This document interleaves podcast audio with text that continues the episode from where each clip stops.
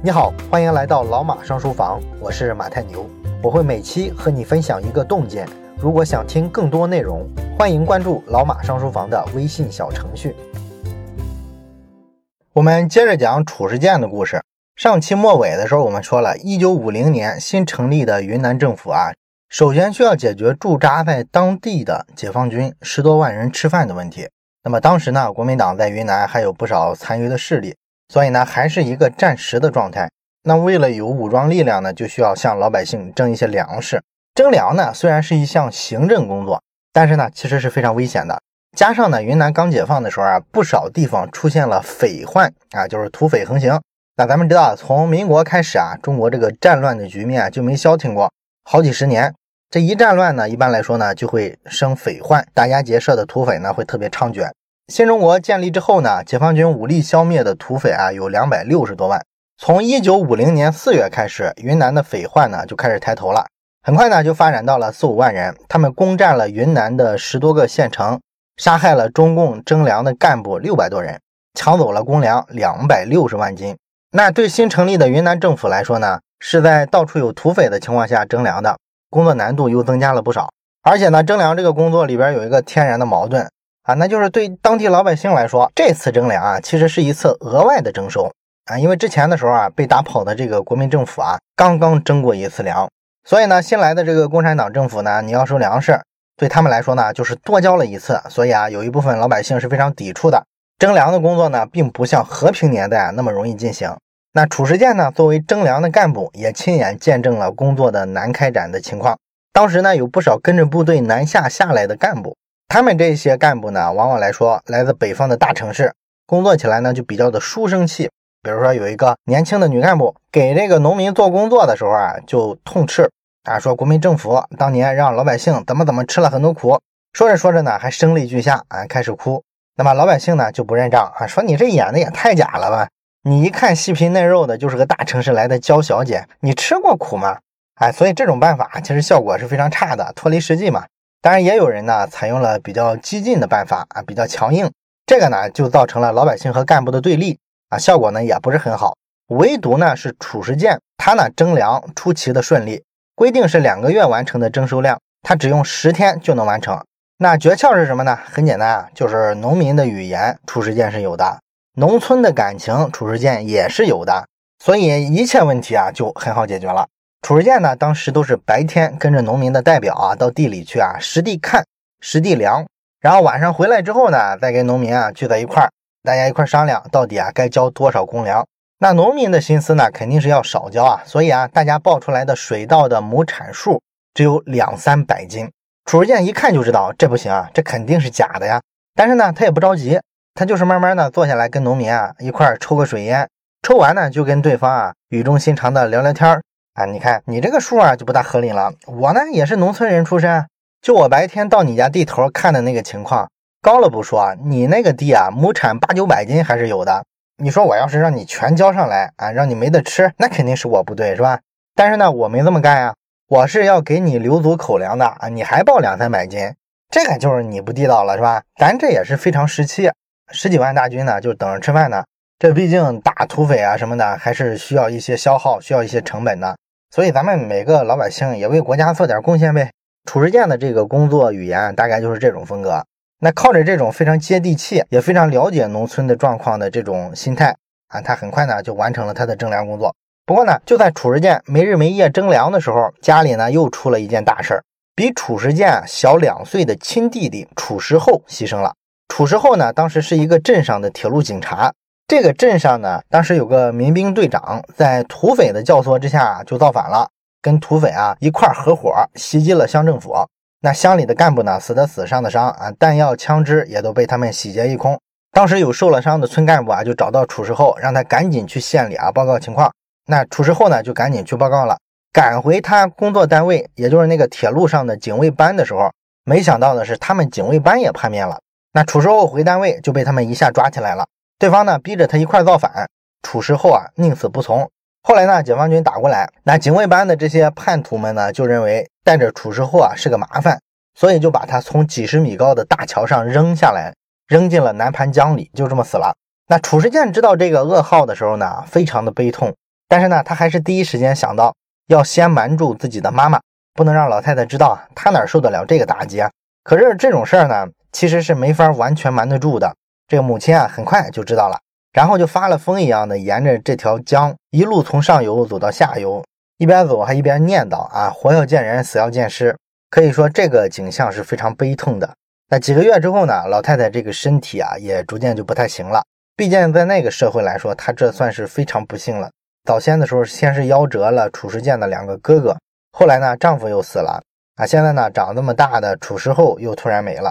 受到这一连串的巨大打击，加上他身体上呢本来就有一些疾病，终于在这一年呢就不治而终了，终年是四十七岁。那一年呢，大概是褚时健的人生里边最灰暗的一年，毕竟连续失去至亲嘛。他排解痛苦的办法呢，就是把痛苦溺死在工作里啊，也就是更全身心的投入进工作里边。征粮工作完成之后，他后来呢又参与了新中国的土改的工作，而且呢，在一九五二年的时候，因为工作出色，他加入了中国共产党，成了华宁县盘溪区的区长。一九五三年的时候呢，褚时健进入了云南省委党校学习，从此呢就离开了华宁县。在省委党校学习了一年之后呢，褚时健又被安排到了玉溪地委机关单位工作。那时候的地级市还不叫市，都是叫地区。然后党委呢也不叫市委，而是叫地委。褚时健当时所在的部门啊，就是玉溪地委宣传部和行署人事科。大概用现在的话来说，就是又管宣传又管组织。那在那边啊，工作期间倒是没什么特别大的波澜，唯独对他后续人生影响比较大的一件事，就是他跟他的妻子马静芬结婚了。那褚时健呢，咱们之前几期都讲了，他是标准的泥腿子出身啊，是农村人；而马静芬呢，其实是一个城市里长大的女孩。他的父亲呢，早年是上海的银行职员，收入和社会地位啊都是不低的。只是后来呢，抗战的时候，上海沦陷了，他们一家老小呢就逃到了昆明。马静芬这个人呢，从小是非常倔强的，很有性格，不大服家长管教，所以后来呢，他自己啊就跑去参军啊，在解放军的部队里啊，短暂的待过一阵儿。这个在家长看来就非常不可思议，是吧？那女孩家家的动什么枪，动什么刀呢？那一九五三年的时候呢，马静芬从部队退伍，被分配到了玉溪的一所小学教书。那褚时健呢，因为当时管人事工作嘛。一九五四年呢，有一回啊，他就到了马静芬所在的小学开座谈会。那校长介绍这个教师队伍的情况呢，就反复提到了马静芬这个名字。当然了，这个提到主要是批评了，意思就是说这个人啊，个性太倔强啊，不服从管教。那说的次数多了之后呢，反而让褚时健特别的好奇。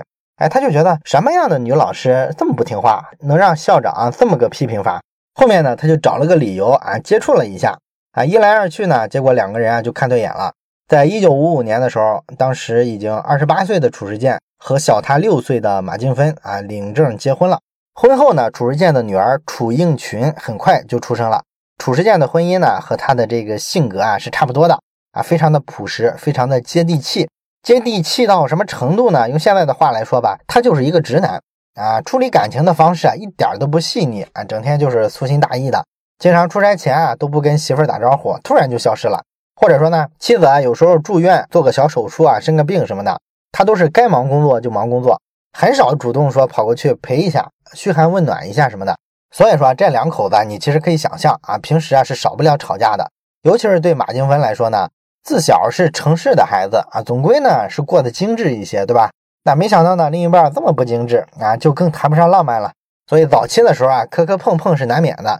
那本来呢，他俩应该就是这么一个普通家庭。在建国之后呢，开始稳步的迈入他们小日子的人生里。但是谁曾想呢，很快就迎来了一次非常大的波澜起伏。这就是一九五七年中国开始的大规模的反右运动。当时褚时健已经是玉溪行署人事科的科长了，所以他迅速被任命为玉溪地区政法系统的反右小组副组长。不过呢，看到中央发动反右运动的这个红头文件的时候啊，褚时健就觉得有点难理解。当时啊，下发的这个指导性文件里边说啊，各单位右派比例要划到百分之五到百分之十啊，有一个具体的数字做指导，也不知道这个东西啊怎么算出来的，为什么每个单位都符合这个指标？更关键的问题是，各个单位吧追求超额完成任务，所以呢，大家揭发自己本单位本系统内所谓的这个右派分子的时候，通常呢都比中央要求的比例啊还要高得多啊，大家相互的比拼，看谁家能揪出更多的右派分子，这成了工作先进的一个标志。那当时呢，玉溪的政法系统里啊，总共有六百多人，那单位报上来的右派分子啊，居然多达一百六十人，这都百分之二十几啊，接近百分之三十了。而这些人里呢，很多其实都是褚时健以前非常熟悉的战友啊、同事啊、朋友啊，他怎么也不相信啊？你说这些人妄图推翻党的统治，这不可能啊，是吧？他们无非就是平常爱提提建议、发发牢骚，或者是批评一下，这就右派了。那褚时健呢，他做事是比较务实的。所以他立马就去找领导了。他跟领导说：“你看，中央指导意见是百分之五啊，咱们这儿都超过百分之二十了，这也太高了吧？”结果呢，领导的想法跟他完全不一样啊。领导教育他说：“咱这儿又不是最高的，有很多地方比咱这儿高得多呢。”啊，所以呢，他坚决不同意褚时健想降低比例的这个想法。但是褚时健呢，毕竟是管人事的干部嘛，他在他经手的环节还是可以操作一下的。所以他在拿到的这个一百六十人的大名单上，不停的删减，斟酌再三。把这个一百六十人的右派团体砍掉了一半，砍完一半还有百分之十三左右的这个右派比例呢。那褚时健就觉得呢，这个啊已经比中央这个百分之五啊超额完成了很多任务了，应该可以了吧？结果没想到呢，这事儿啊后来还导致褚时健落下了一个罪名啊，叫同情右派。当然这是后话了啊。一九五八年的时候呢，这个反右运动啊还没完全结束，大跃进运动啊又来了，各地呢开始放卫星啊，各种浮夸。大家都虚报粮食亩产量，那褚时健呢？当时又被火速的调到云南的一个冬季水稻的实验田里啊，当负责人。那在这种氛围底下呢，褚时健呢就报了一个亩产三千斤的计划。那玉溪地委办公室的主任呢就找到他说：“你这怎么报的这么少？人家其他地区的实验田最起码报一万斤。”褚时健一听就急了，是吧？他说：“哎呀，我三千斤已经是咬着牙往高里报的了。”我们这个地方一个季度只能种一季的水稻，一亩地下来能有八九百斤，就算很可以的了。我都给你夸张到三千斤了，这还不行？那些一万斤的也太假了。那领导呢一听，哎，觉得这年轻人啊不大行啊，是吧？不开窍，不讲政治，所以呢也没跟他理论，大手一挥，直接把他这个计划改成了五千斤。褚时健很无奈啊，就把这个五千斤的计划报上去了。后来呢又发生了一件事儿啊，彻底改变了褚时健的命运。当时啊，褚时健负责发困难补助啊，月收入呢五十块钱以下的干部啊，经过组织的核定之后，可以呢给一部分补贴，这是人事工作的一部分嘛。那有一天呢，有一个领导啊，就叫上褚时健一块吃饭。褚时健呢，本来以为啊这是工作上的事儿，要聊工作。那吃饭的时候呢，领导就拍着褚时健的肩膀说：“哎呀，现在抽烟抽不起呀。”褚时健当时还傻傻的没反应过来啊，他还琢磨呢，这个领导这么高级别，收入这么高，而且他家也没有别的花销，他媳妇儿也有很高的工资，就一个孩子，他怎么会抽烟都抽不起呢？实际上，人家就是暗示他，哎，给我弄个补助的名额，但是他没领会啊领导的这层意思。后来呢，这个领导啊就怒了，组织了一次针对褚时健的会议，会议的主题呢就是让他检讨。会上呢，领导直接都说了，你这个人是科长怎么当的？我都快饿死了，你不知道？褚时健呢，这才明白啊，为啥得罪领导了。偏偏呢，到一九五八年底的时候，全国的反右运动本来呢已经接近结束了，但是谁想到呢，这个运动的最后啊，突然回光返照了一下子，又要再评一次右派。历史上呢，把这个叫做反右补课。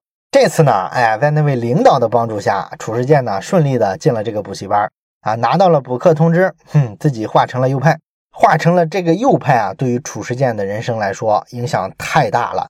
他从此开始了流离失所的二十年。关于这部分故事呢，咱们下期接着讲。